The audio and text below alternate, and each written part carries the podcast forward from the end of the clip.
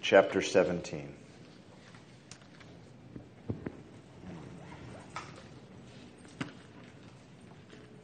Anyone need a Bible? If you do, please raise your hand.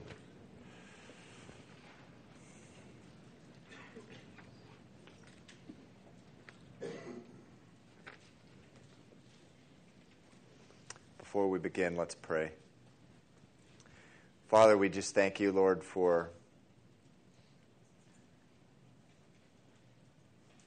God, your word. I just pray, particularly in thanks, Lord God, just for the, the, the messages that we're going to be in regarding the life of Elijah, Lord. What a, what a life of faith. What an encouragement. What, a, what an example, Lord. And Father, I just pray that we don't miss anything that the Holy Spirit is speaking, Lord, through your word this evening. And Father, I just. Um, just pray, Father, for the new believers class that you'll speak to them and uh, and there, Lord, and um, be using uh, that time. And, and Father, we just need you. I thank you so much, Lord God, just for the ministry of your word and the Holy Spirit. In Jesus' name, amen. Okay, so last week we uh, began the uh, chapter 17, which is, okay, interruption. Here. Okay.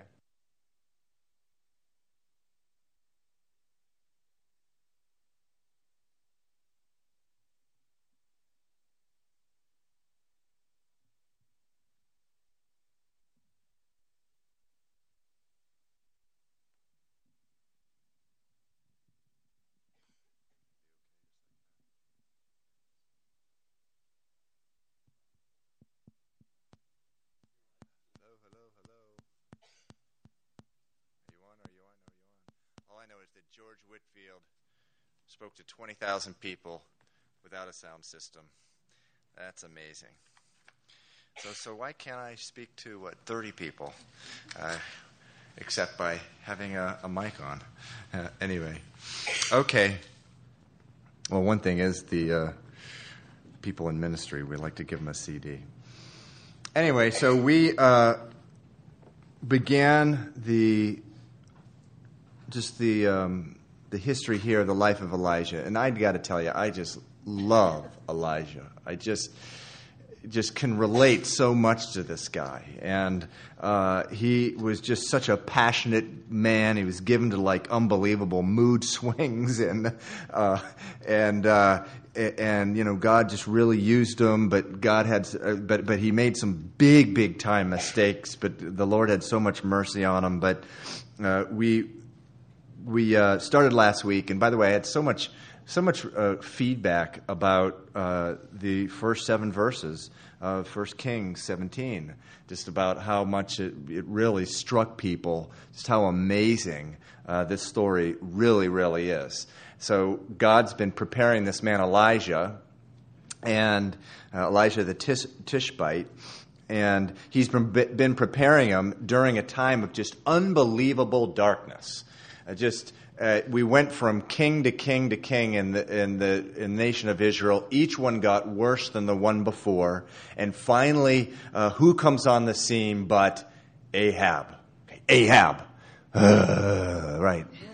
One more time. Ahab. Uh, and then Ahab marries who? Jezebel. Uh, right. And so, unbelievably dark time in Israel. And, uh, uh, and the reason that was such a major event, uh, Ahab marrying uh, Jezebel, is because up to then they had been uh, sort of watering down their faith in a big, big way, and they hadn't been following the Lord a lot, but they still had been following the Lord. But once Jezebel comes in, the, the nation, uh, almost to a man and a woman, there are a few exceptions. We'll see a, a, couple of them tonight. They, they just leave the Lord totally. There's a departure from the Lord, and they start worshiping Baal, who was. Uh, Baal, worship of Baal was actually, um, it was worshiping sensuality and sex and that type of thing, but it was also just worship, worship of the intellect. They uh, really, it's sort of like you see in Boston today. There, it was sort of a worship of that as well, sort of a combination of the two. And so, but in the midst of this terrible, terrible darkness, uh, just when you think that th- you know, God is dead. You know, and people living who were trying to follow the Lord, and there were some, had to be looking around saying, This is the end. It can't get worse than this. They were wrong. God was preparing a light in the midst of the darkness. And the, and the man he was preparing in the midst of the darkness was none other than the man who was going to usher in uh, the messianic age, the kingship of the Lord Jesus Christ. I mean, Elijah, amazing guy. The book of Malachi says he is going to precede Jesus uh, prior to his second return. And so it says John the Baptist came in the spirit of the Elijah, but Elijah is going to come back uh, in the flesh. He never died. It says that he and this other man named Enoch uh, never died.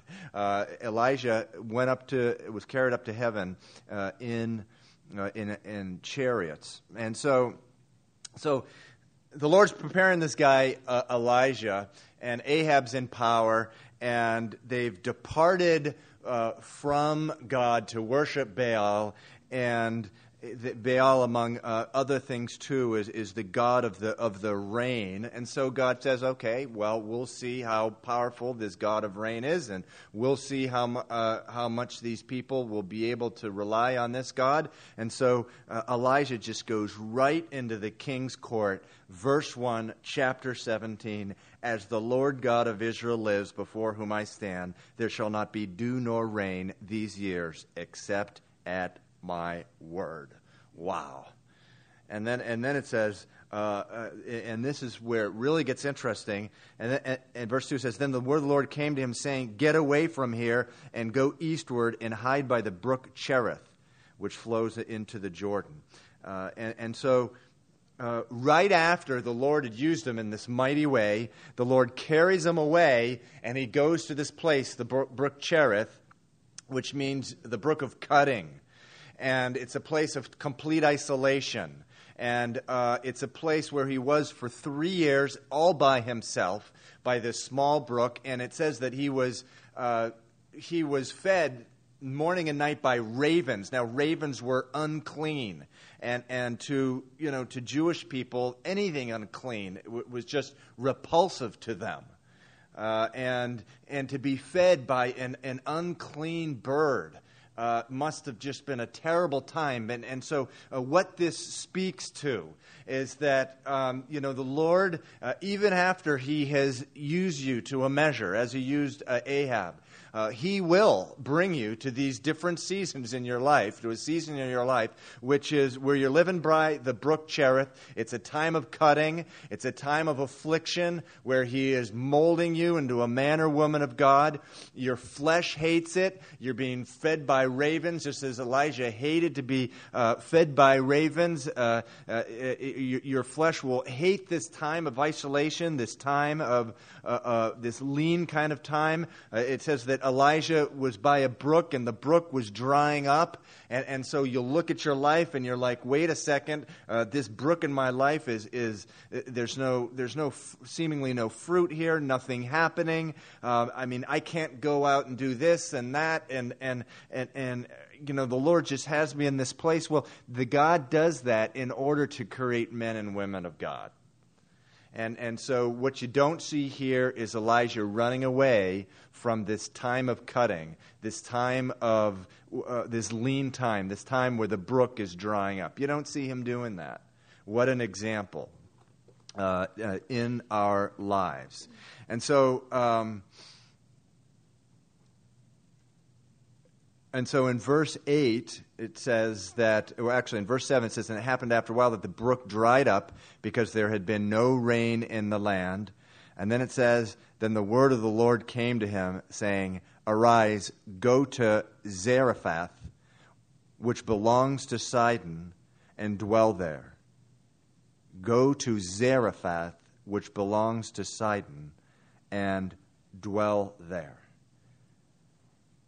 Now, Zarephath means, guess what? Refining. So he's going from the land of being cut up, the brook of cutting, to that place of cutting, to the land of refining. It's like, Lord, what's going on here? I mean, when do I get a break? uh, you know, and, and, and it would be um, a big time place uh, of refining. This, for one, re- for one thing, this was the land of the Gentiles. And, and, and again, uh, Gentiles, you read uh, Jewish literature and this type of stuff. You know, Jews, they didn't want to have anything to do with Gentiles. If you re- they rubbed up against them, they would go through like ceremonial cleansing. It had to be. It was just like ravens. It had to be a, a, a really grating to uh, the flesh as well. It was the home place of Jezebel. Jezebel. Uh, it, you know, the whole center of Baal worship. And, and not only that, he had to be taken care of by a woman who was a widow, a widow woman. And so this, to him, uh, had to be a, a, very humiliating time. And, and, and you know, many people uh, go through a season in their life where they're, again, they're this season of isolation and, and they're either sick or afflicted or something. They can't even take care of themselves. They can't even take care of themselves. And, and you know, it, it's during these times where, you know, you're either going to get bet- bitter or you're going to get better. You're going to get better by the affliction of the Lord. And, and if you insist on saying, oh, I can't take care of myself, this is really humiliating, and just allow your pride to reign in your life, uh, your heart will become hardened. Uh, but if you allow uh, the Lord to do uh, his perfect work, uh, you will become uh, just a jewel for the Lord. You know, uh, diamonds are really uh, what a diamond is. It's a relatively a worthless piece of coal, uh, which is transformed uh, into a diamond with heat and pressure after a couple millennium or whatever. you know, it's it's it's that's the way we turn into diamonds for the Lord, jewels for the Lord. It's that heat, it's that pressure. And so uh, he actually goes from the brook of cutting to the land of refining. Says, Lord, when are you going to let up? Uh, but he, you know, this is this is uh, what the Lord does with men and women who He's going to use in a, a, really powerful way. And so. Um, you know, even at that time, you know, it was humili- it's humiliating for many men t- uh, today to be supported by a woman. Uh, it just is for many men. Uh, uh, that's you know, it's just this this ego thing that they have. If they get into the season where uh, they, they, have to be supported, they they oftentimes really struggle with that. And can imagine, uh, you know, three four thousand years ago, Elijah, and she's a Gentile.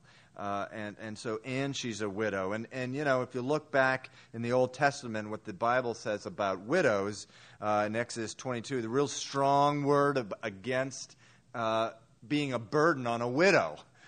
And, uh, you know, Elijah's got to be thinking, man, I, am I just going to be a burden on this? But anyway, uh, she was, uh, it's this strange situation where this woman is, um, is poor and destitute it says here, I have commanded a widow there to provide for you. So in verse 10, so he arose and went to Zarephath. And when he came to the gate of the, the city, indeed a widow was there gathering sticks.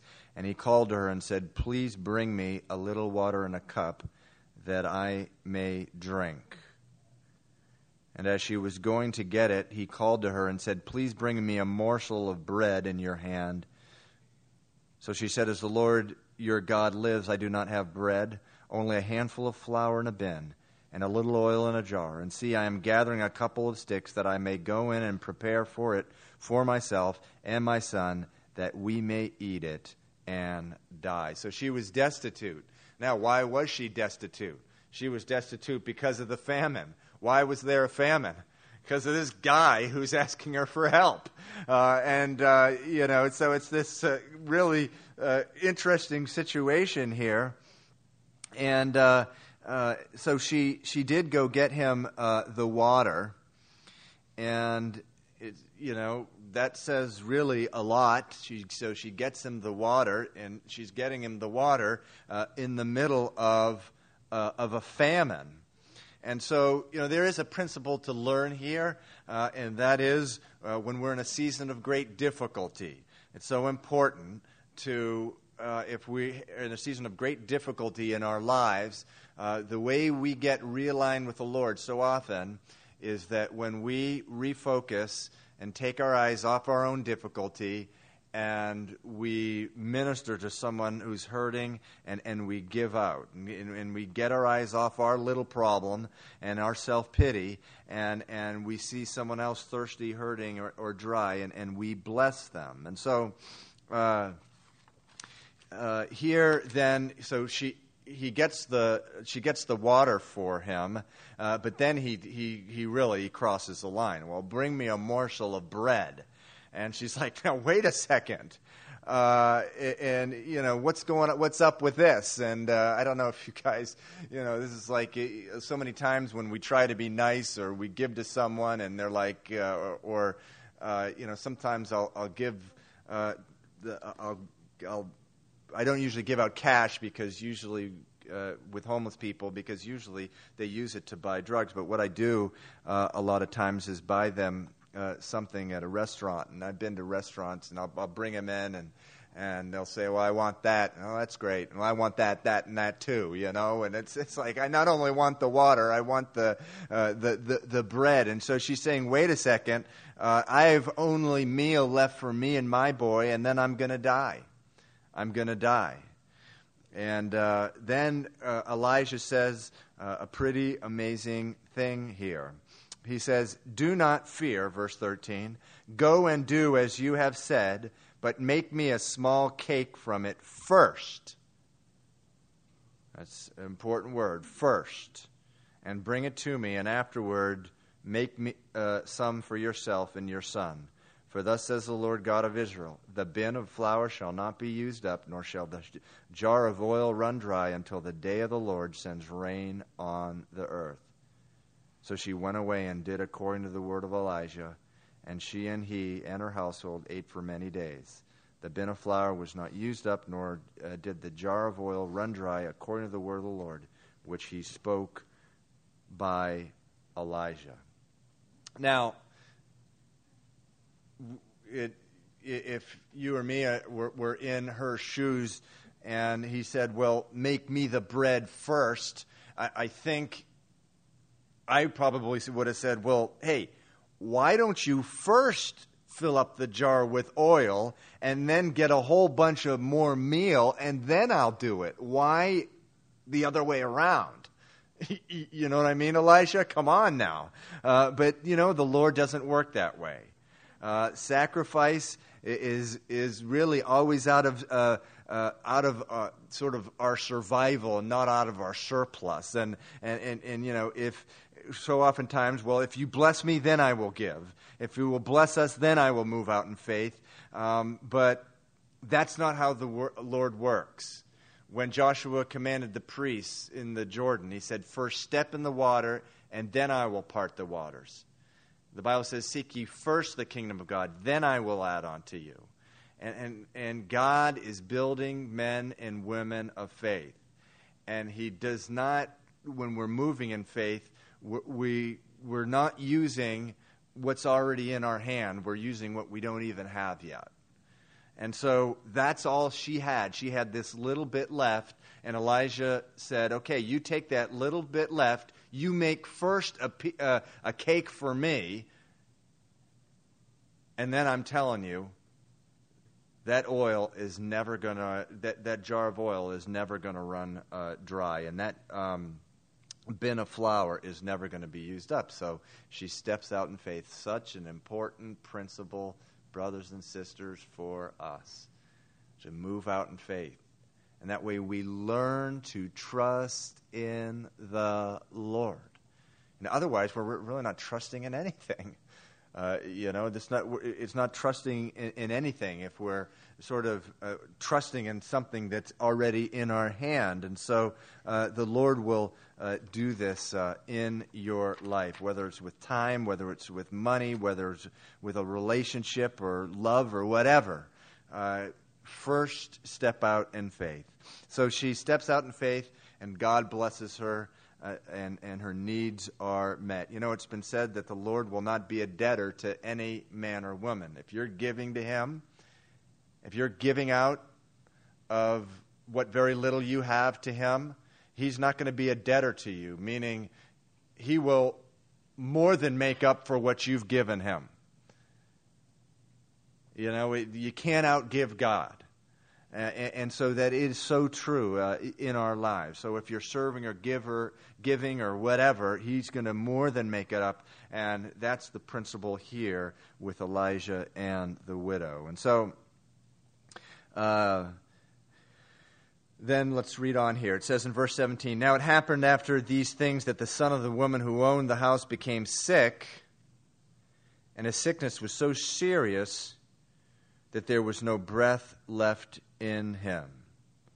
So she said to Elijah, What have I to do with you, O man of God? Have you come to me to bring my sin to remembrance and to kill my son?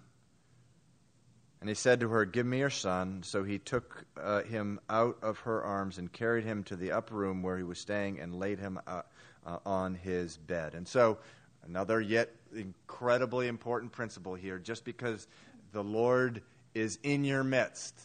Just because the Bible says he'll never leave you or forsake you, but though he may be in your midst dwelling with you, that is not going to spare you from tragedy. That's not going to spare you from some like big time, uh, difficult uh, trials in your life. And so you might have thought that, well, you know, I'm living uh, with a prophet. A prophet's living in my house. I guess just all is going to go well. Well, that's not the case. That's not the case. In fact, uh, where there are uh, you know prophets, priests, evangelists, whatever, uh, th- there is always a tragedy in their in their midst as well. They live in a fa- uh, we live in a fallen world, uh, and so uh, she she sort of lashes out at him, and she says, "You know, what have I to do with you, O man of God?" In verse eighteen. Have you come to me to bring my sin to remembrance and to kill my son? And so some people think that this child was born out of wedlock or something, but, uh, and this is just so often uh, the case when uh, when a person who really doesn't know the Lord, they, you know, the superstition comes in. They think it's because of something in their past. Sometimes uh, it may be because of some uh, sin that they have.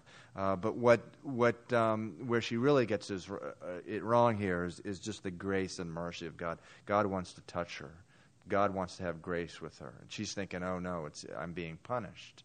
And, and so that, that is the uh, attitude of fallen man. It's just always, you know, something's happening. It's because of a punishment rather than God wants to do a work in my life.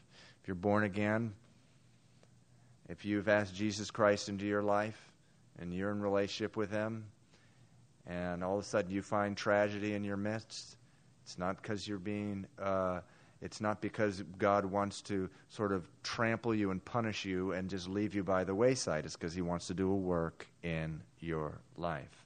Uh, and so uh, then, so it, it's interesting here that he, uh, he takes him, uh, the dead uh, boy, out of her sight, and he goes up um, upstairs, and uh, a lot different than today, where people who do miracles you know, put ads in the paper and stuff like that, and make a big show of it, and uh, and then you know do a special love offering, uh, you know, before it happens to make sure that uh, people pay up big time to see the miracle. But he take he takes the dead child out of sight, and um, he is just he's going to just seek the Lord on his own here. And so in verse 20, I find this reaction really important and interesting here. It says, Then he cried out to the Lord, O Lord my God, have you also brought tragedy on the widow with whom I lodged by killing her son? So this took him by surprise. He was a prophet, but this really took him by surprise. He didn't know this was going to happen, and he's really calling on the Lord here. It says he stretched himself uh, on the child three times and cried out to the Lord and said, O Lord my God, I pray, let this child's soul come back to him. Then the Lord heard the voice of Elijah, and the soul of the child came back to him and he revived. And Elijah took the child and brought him down from the upper room into the house and gave him to his mother, and Elijah said, See, your son lives. Then the woman said to Elijah, Now by this I know that you are a man of God, and that the word of the Lord is, is in your mouth and is the truth. Wow. You know, interesting thing about this story. I mean, here's this woman, you know, she's living day to day to day with this unbelievable miracle. You know, she's got this uh, bin of flour that just is always filling up, and uh, she's got this jar of oil that's always filling up, but. Uh, I don't know. Maybe she was suspicious. Like, well, maybe this guy has like some source who's like coming in and filling it up at night. She doesn't really, hasn't really concluded that this is really a man of God and that the word of the Lord is in his mouth until he raises the boy from the dead. And so, a really important principle here that that um, you know people uh, really are not going to believe in the Lord. Their souls will not be converted except by that resurrection power. First, the fact that you know Jesus was raised from the dead but then also that resurrection power of Jesus living in you and you living out that resurrection life in their presence. That's how people come to the Lord. The overwhelming number of people who come to the Lord come to the Lord because they know someone. Something like 95%, you know, they've done studies on this stuff. So they know someone who they see there's a difference. They see they see that resurrection power in their life. Not only did, did, did Jesus raise from the dead, and there's all kinds of evidence of that, but there's evidence right in front of me because this person is living in such a way that sort of proves that Jesus did raise from the dead. And so uh, that is what's going to convince people that the word of the Lord in your mouth is the truth. And so uh, here the um, the life of Elijah and, and uh, you know how how glorious it must have been for this woman to, uh, to see her son alive. So he, he prayed for the dead, and here you have the physical contact uh, also with the child, which is a little unusual. But, uh, you know, it, it's true, although that we probably will never lay our hands on someone and, who's dead and have them come back to life. We will meet very many people who are spiritually dead. And what two things, we can learn this from the life of Elijah prayer and that contact. So praying fervently and that just that, that contact with their life, making that contact, that loving contact, that practical kind of love uh, in, uh, in their life. And so, just like uh, this woman who had probably got pretty jaded, frustrated, and sad, you know, with her son, and you know, she's she's lashing out at, at this man of God. You know, what have I to do with you, a man of God? People get jaded with, uh, with Christianity, but with prayer, with that resurrection love, with, uh, with that resurrection power and that, that love, that practical love. This is how people um, really come to life here. And so, uh, anyway, let's go on in verse 18.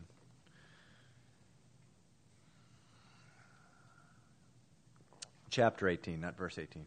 And it came to pass after many days that the word of the Lord came to Elijah in the third year, saying, Go, present yourself to Ahab, and I will send rain on the earth. So Elijah uh, went to present himself to Ahab, and there was a severe famine in Samaria. And Ahab had called Obadiah, who was in charge of his house. Now, Obadiah feared the Lord greatly. For so it was, while Jezebel massacred the prophets of the Lord, that Obadiah had taken 100 prophets and hidden them, uh, 50 to a cave, and uh, fed them with bread and water. And so here you have this guy, Obadiah, who reports to like one of the most evil people who ever lived. you know, it's a, quite a place for a, uh, a believer in God to be. And, you know, it's not unusual for me to get the question you know, my, my boss is a real wicked dude, or she's a real wicked woman, or this company is just a pretty wicked place. Should I be living there? And, uh, well, there are some pretty powerful examples in the Bible where people are working for pretty wicked people. And I think of I think of Daniel, who was living with, uh, working for Nebuchadnezzar. We're talking, th- that guy was wicked. I mean, he had what some say is a conversion experience toward the end of his life, but you can only imagine just how barbaric and cruel. And then Paul, I think, was it in the book of Romans? He greets the people, or uh, not, not, not book of Romans. Where was that? But anyway, I, one of his letters, he greets the people of the household of Caesar. I guess who was Caesar at that time? Nero, another one wicked dude. Nero. I mean, he's like a byword for wickedness. And um, there were Christians in his in his household. And so here you have this man Obadiah, and uh, it's interesting that God just used him, and, and it winds up using this guy in a pretty powerful way. But it had to be very discouraging for him. He had a very confusing to him, but there, but but God was preparing even him for to you know to do this work uh, in his life and to be really used, uh, really used by the Lord. And it says in verse five, and Ahab said to Obadiah, "Go into the land to all the springs of water and to all the brooks." Perhaps we can may find grass to keep the horses and mules alive, so that we will not have to kill any livestock. And so that's so typical, isn't it? You know, we're in our sin, and just terrible things start happening in our lives. God starts chasing us, getting us into financial trouble or whatever. And instead of seeking out what the root of the problem is, we go off and, I don't know, with finances, we get a third or fourth job or, or whatever instead of instead of thinking, "Oh, this all this calamities happen in my life. Why might this be happening?" Or you're, maybe it's a sickness, or maybe it's just your relationships that are totally messed up, you know, and you, are trying to patch up the relationship rather than just going to the Lord. Hey, Lord, what's going on? And and this is so typical here. Ahab is like he's going to search all over the all over the land for some grass. I mean, what how desperate people get you know, in their sin and, and how hard their hearts are that they just absolutely refuse. It never ceases to amaze me. In the life of some Christians who are in sort of full rebellion, that their life is completely falling apart and they just they're just grasping on, trying so bad to, to patch up uh, this little just source of pleasure in their life rather than just returning to the Lord. And, and, and so that's what, um, that's what Ahab uh, is doing here. He's searching all over the land. You know things are bad when the king is out looking for grass. You know, that's what's going on here. So o- Obadiah was, um, he was, uh, uh, he was the governor of the house, and so he goes one way. Verse 6, it says, So they divide the land between them to explore it, and Ahab went one way by himself, and Obadiah went another way by himself. Now, as Obadiah was on his way, suddenly Elijah met him, and he recognized him and fell on his, uh, fell on his face and said, Is that you, my lord Elijah? And he answered him, It is I. Go tell your master, Elijah is here. so he said, how have I sinned that you are delivering your servant into the hand of Ahab to kill me? As the Lord your God lives, there's no nation or kingdom where my master has not sent someone uh, to hunt for you. And when they said he is not here, he took an oath from the kingdom or nation that they could, uh, could not find you. And so he was going to all the surrounding nations saying, Hey, where's Elijah? Uh, well, we don't know him. Okay, so I want you to take an oath right now that you're telling the truth. I mean, that's how bad that uh, King Ahab was going after Elijah. Again, rather than going to the Lord, say, okay, Lord, there's something going on here, he was trying to, some other ridiculous scheme to go find uh, Elijah.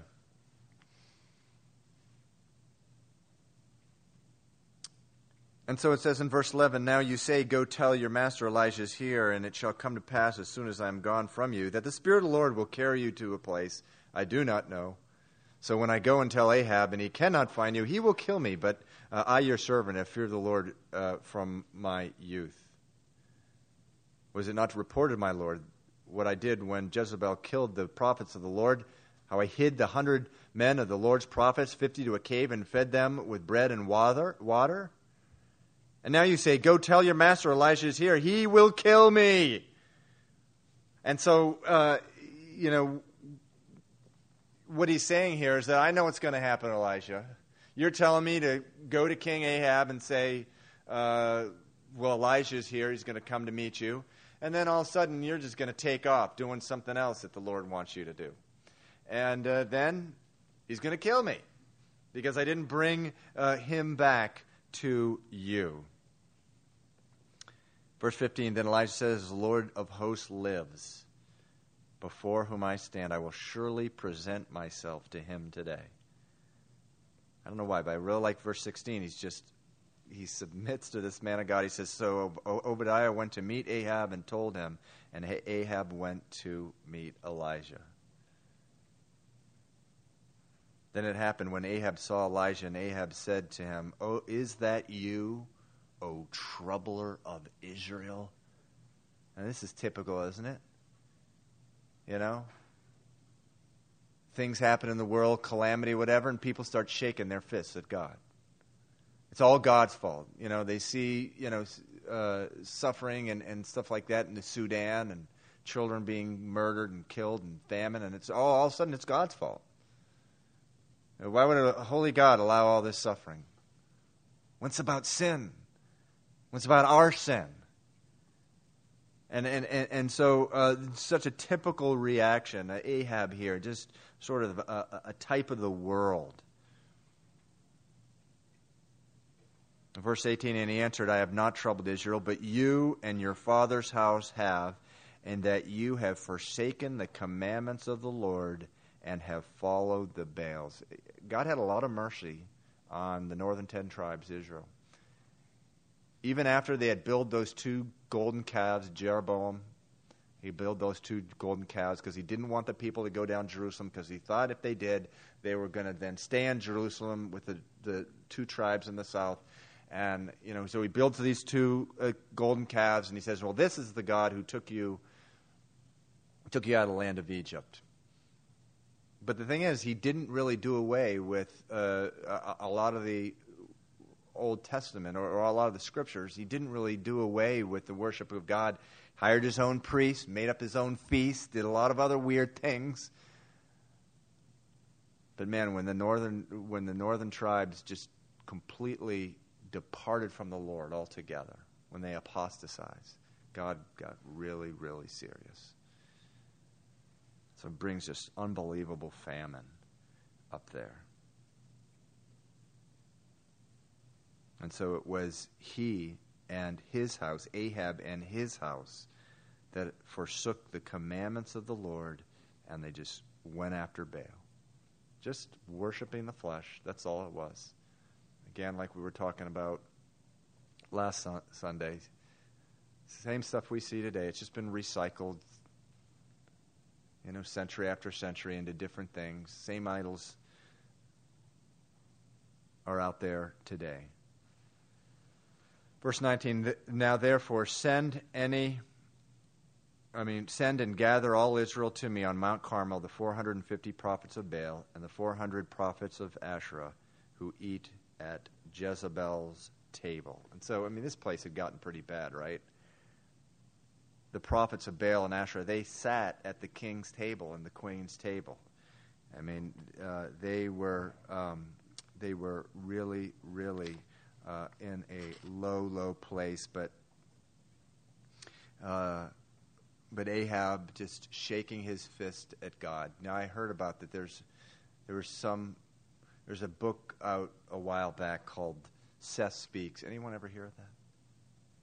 Seth Speaks was really popular on college campuses for a while. It's a while back, though 10 or 15 years. And it's about this guy named Seth who, um, what's that? Is it? I missed that. But um, a while back, 10 or 15 years. Well, you know, things, uh, things blow through college campuses like, you know, like a whim. But um, Seth is a demon. And there's this guy in the book who writes down these demons' words, and and uh, one of the things that this demon told this guy to write down, this demon called Seth, is that in the future we will just go into this beautiful, dynamic age, the age of Aquarius. But before that can happen, you know, all those who uh, who hinder the outbreak of freedom and oneness and love, they got to be removed from the scene. He was just he was just this is Satan really he knows what's going to happen. There's going to be a rapture. but he's like twisting the whole thing and and he's just he's in you know the insinuation there it's it's it's the Christian's fault. It's these people who don't like believe in the free love thing. These people who don't tolerate. So we just get them out of the way. We're going to usher in the age of the Aquarius. Wow, are they, are they going to be surprised when they're in the tribulation? I got to tell you. So this man Ahab blaming uh, all the nation's troubles uh, on the Lord and his people. But um, here you have Elijah, and he's, um, he's giving them a challenge. He says, Okay, here's what I want you to do. You go to Mount, Mount Carmel and you bring all those prophets of Baal, the 450 prophets of Baal, the 400 prophets of and, and we'll see who's God. And then you have this wonderful, wonderful story. And it starts in verse 20. So Ahab sent for all the children of Israel and gathered the prophets together on Mount Carmel. So this is a gigantic gathering. Mount Carmel, it's near the Mediterranean Sea. It says, And Elijah came to all the people and said, How long will you falter between two opinions? If the Lord is God, follow him. But if Baal, follow him. But the people answered him not a word. And so that word falter there, how long will you falter? That's actually a Hebrew word that means sort of to rock like this. And rock. And um, what's the English word for that? I guess rock.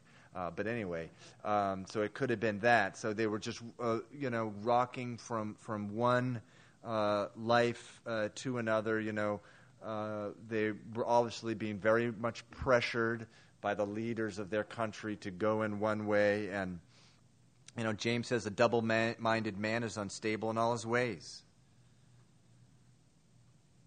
You want to be unstable? Anyone interested in being unstable? You serve God today, Sunday, but then just go out tomorrow and just serve whatever idol is out there in the world that the world is worshiping. That's, that is a formula for instability. Jesus says, I would rather have you be cold, but being lukewarm, I would spit you out of my mouth. And, and, and so, um, uh, you know, that's what the, uh, the nation um, of Israel uh, is doing. Aesop's fables. Now, some you guys have heard of Aesop's fables, okay? Uh, Aesop's fables. Very good. Well, there's this, there's this um, one of these Aesop's fables. There's a there's a, a war between the beasts of the field and the birds of the air.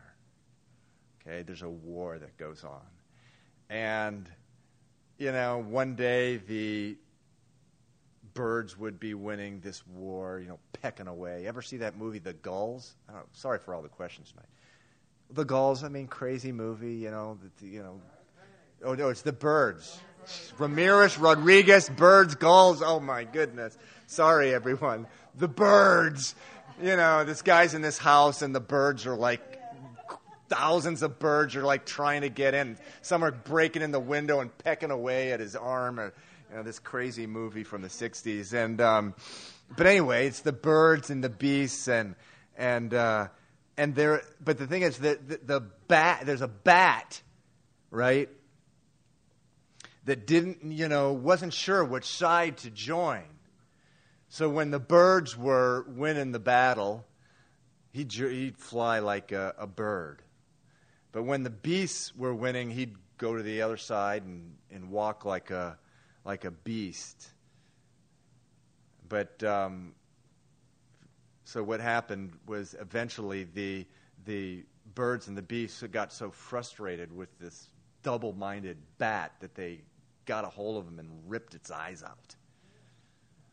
And so that's why the bat only comes out at night because, you know, he doesn't want to be, you know, everyone else is asleep. And so that's Aesop's fable. You see, guys know, see what you learn when you come to church? I mean, but anyway, it's, it's a, it, it's a, it's a, it is a great illustration, you know, of choose you this day whom you serve. we got to do it. And there came to a point in my life, I just had to choose who I was going to serve. Is it the Lord or is it Baal? And, and you know, the Bible says again, Book of James, a man who is double minded is unstable in all his ways. You know, too much of the world, you, if you're living in both, uh, with a foot on both sides of the fence, you, you know, you'll have too much of the world to enjoy the Lord but you'll have too much of the Lord to enjoy the world. So you're just miserable. you know, and, and, and so I, I love this story because, uh, you know, you have this man of God. He's just, just been living in isolation, just with the Lord, being fed by ravens. He goes from the brook of cutting to the land of refining. He, he's just a tremendous man of God. And it's just, there's something just so great about truth and confronting evil with truth and co- confronting people who are living evil with truth. How long will you falter between two opinions? If the Lord God is God, follow him, and if Baal, follow him. But the people not answered not a word. Then Elijah said to the people, I alone am left a prophet of the Lord. He was wrong about that. We'll learn more about that later. But Baal's prophets are 450. So one against 450. He was right about one thing. There was he was alone in that place. It was just him, and there Baal had 450 prophets, and then another 400 with Asherah. But therefore, let them give us two bulls and let them choose one bull for themselves, cut it in pieces, and lay it on the wood, but put no fire under it, and I will prepare the other bull and lay it on the wood, but put no fire under it. Then you call on the name of your gods, and I will call on the name of the Lord, and the God who answers by fire, he is God. So all the people answered and said, It is well spoken. Now Elijah said to the prophets of Baal, Choose one bull for yourselves and prepare it first, for you are many, and call on the name of, the, of your God, but put no fire under it. So they, uh, so they took the bull which was given to them, and they prepared it and called on the name of Baal from morning even till noon. And so you have this situation. Now, it's interesting here that uh, Elijah, we know he's going to be praying. He's going to be praying to the Lord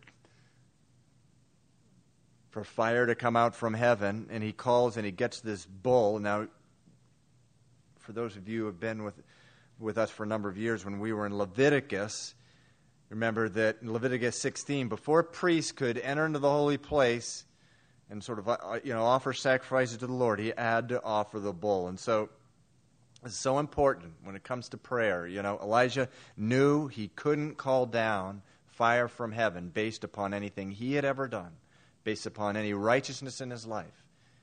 He knew he was a man born in sin. And so, you know, this real principle thing, this, this, this important principle here, the book of James says that Elijah was just like us, a man with, with you know, similar kind of passions, meaning sin but he called upon the, the Lord, and it didn't rain for three years, and he called upon the Lord, and it, and it rained. And so uh, even Elijah knew that he could never go to the Lord based upon being like this unbelievable prophet.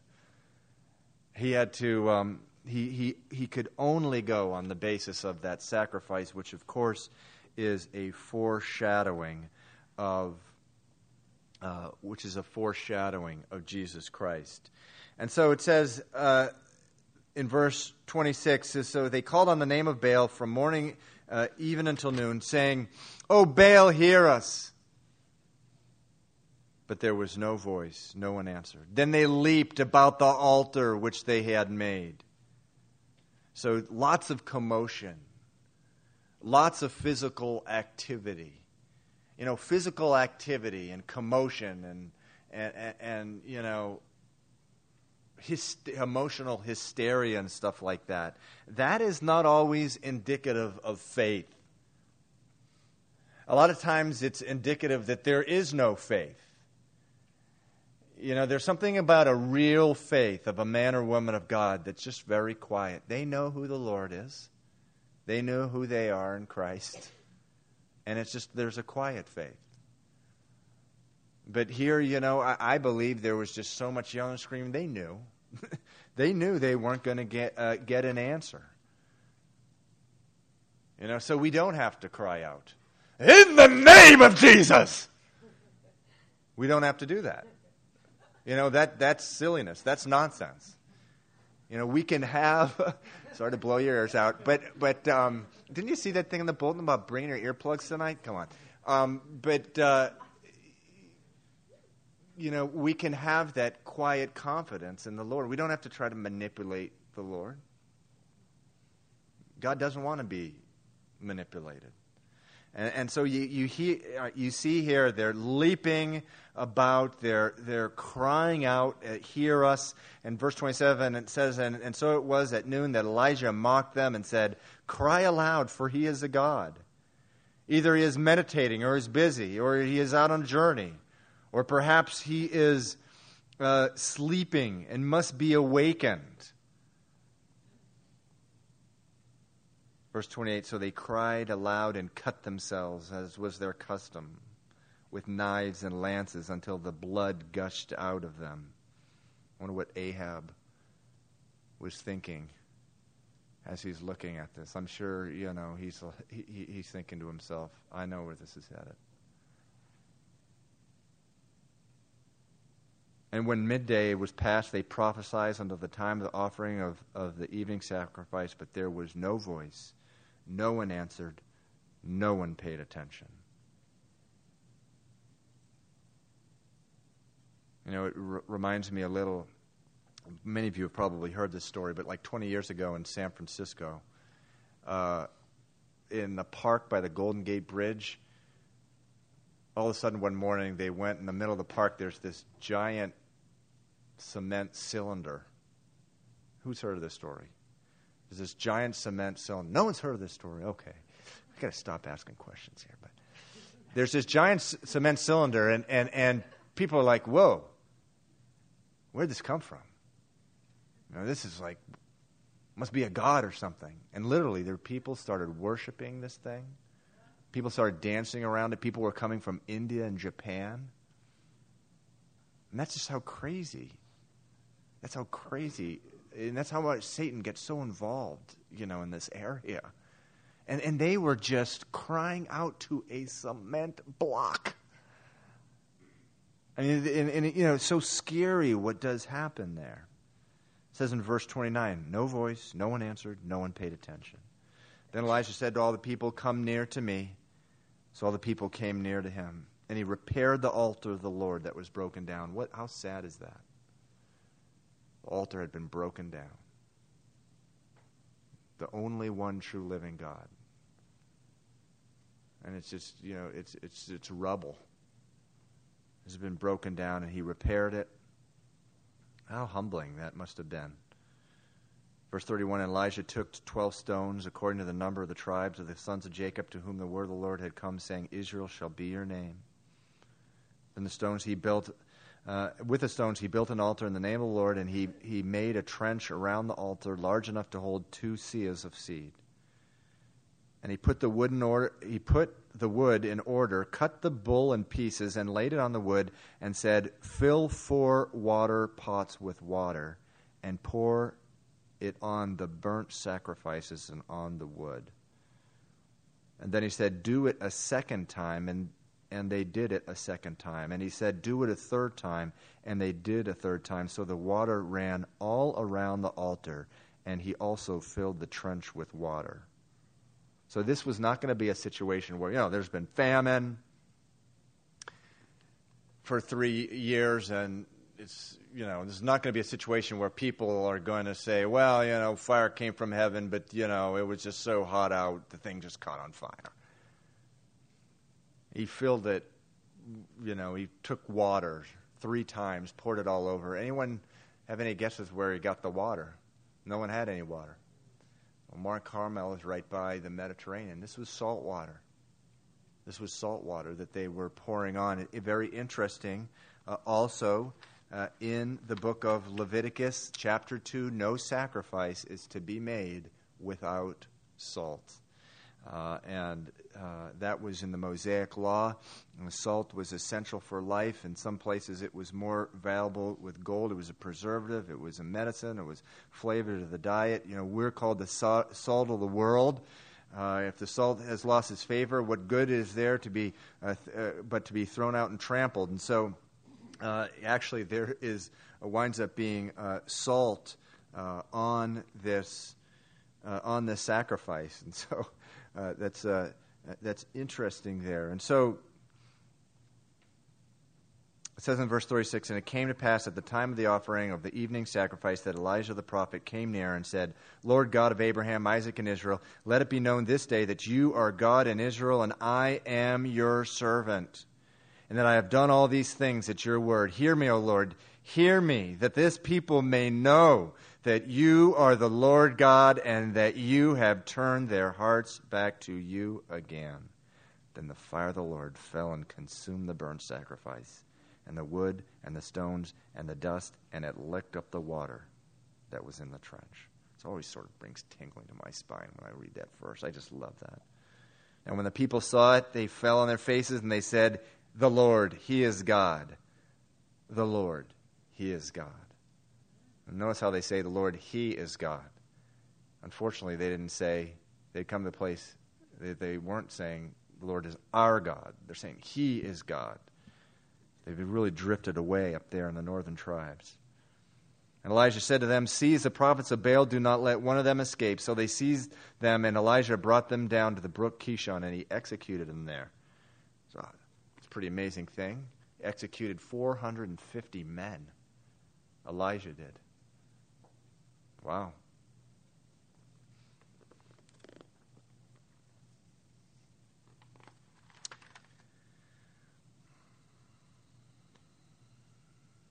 So, verse 41 Then Elisha said to Ahab, Go up, eat and drink, for there is the sound of abundance of rain. Of course, there was, we'll read on, there was no sound of rain yet. There wasn't even a cloud in the sky. So here again, Elijah living by faith. So Ahab went up to eat and drink, and Elijah went up to the top of Carmel. Then he bowed down on the ground and put his face between his knees and said to his servant, Go up now, look towards the sea. And he went up and looked and said, There's nothing. And seven times he said, Go again. Then it came to pass the seventh time that he said, There is a cloud as small as a man's hand rising out of the sea. So he said, Go up, say to Ahab, prepare your chariot and go down before the rain stops you. Now it happened in the meantime that the, the sky became black with clouds and wind, and there was a heavy rain. So Ahab rode away and went to Jezreel. Then the hand of the Lord came upon Elijah, and he girded up his loins and ran ahead of Ahab to the entrance of Jezreel. So I don't want you or me or anyone to in here tonight to miss this one. And notice how Elijah's prayer before the Lord, his prayer in public, was short.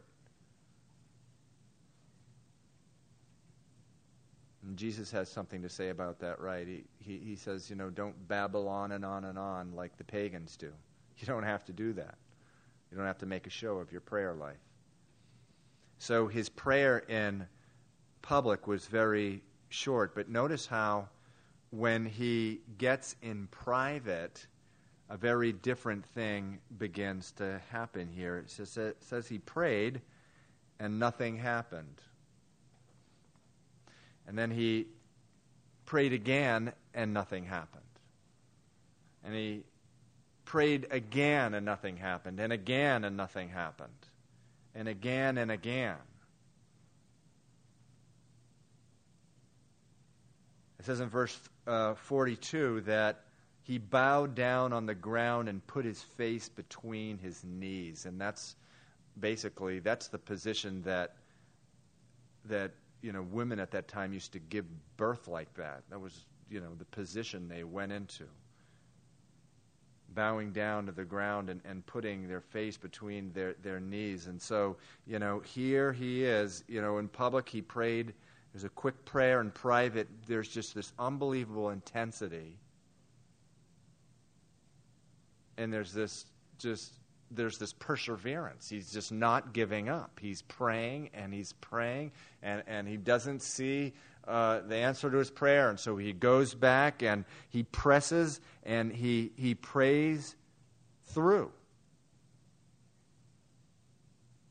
And finally, you know, there was a cloud in the sky and the rain came, and how important it is for us sometimes to to persevere in prayer. You know, that is how God is fostering a relationship with us. If the Lord just immediately answered every single thing we asked for, we wouldn't know him. We wouldn't know who he was. And I know, and just in my life, it's been those times of just just going on and on and crying. It's like, why, Lord? And, and then it's, it's those times when your heart really opens up that the Lord really makes himself known to us. And sometimes that's the only way that the Lord can get us to spend time with him. So I'm not going to answer the prayer right now. They'll forget about me. And here he goes into this like birthing position. Sometimes we just need to just I don't know, go into a birthing position, whatever, and and and and just, just okay, Lord, what's going on here? You know, there are times where we need to pray with just such intensity, and I was just really encouraged as, you know, as a church, praying for Rich. I mean, you talk about calamity and a life hanging in the balance. That was the life that I witnessed before he left Boston and went down to New Jersey. It was just so awesome just to see the faithfulness of the Lord. And just that intense prayer. And it's like, Lord, please, we're going to grab onto you, Lord, until you bless us.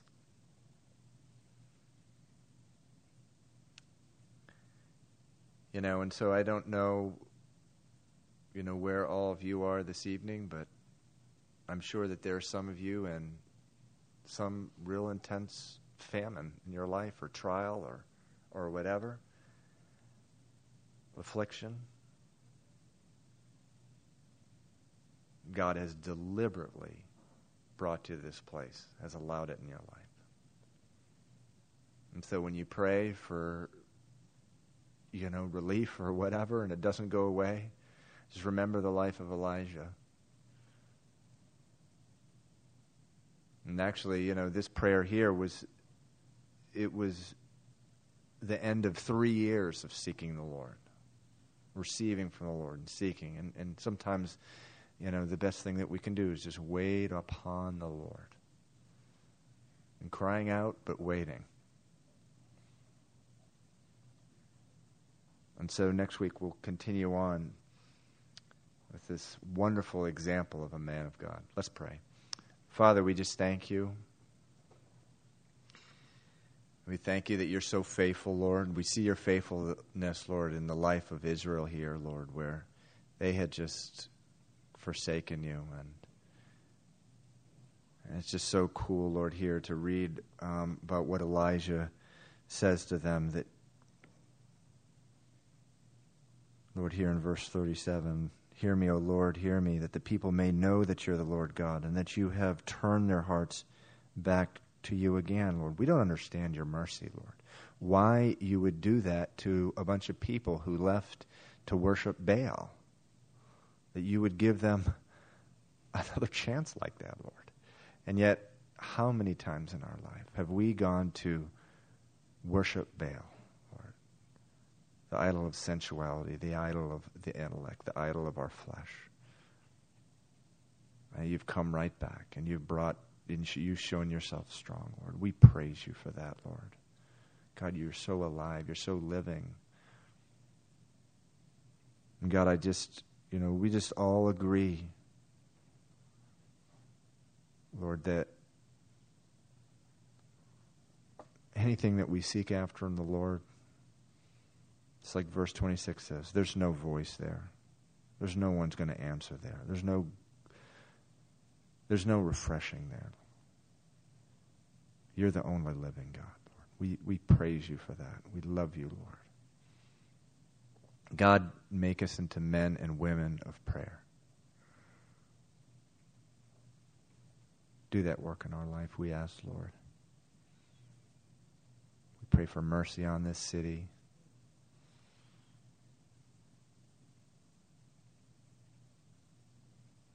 God, this city that is truly worshiping at that altar of Baal, that altar of the intellect, of sensuality, of money, whatever, Lord. And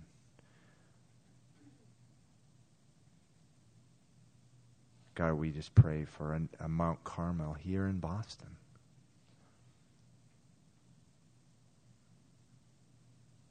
And the Lord, the people would cry out, Yes, the Lord is God.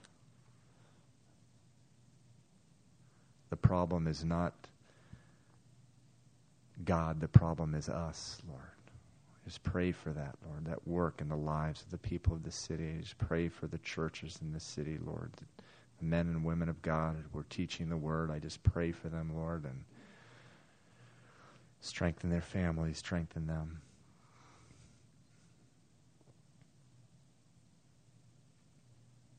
Father, in the name of Jesus, we just thank you for just being so good to us, Lord. We ask for grace to walk in that goodness this week. In Jesus' name. Amen.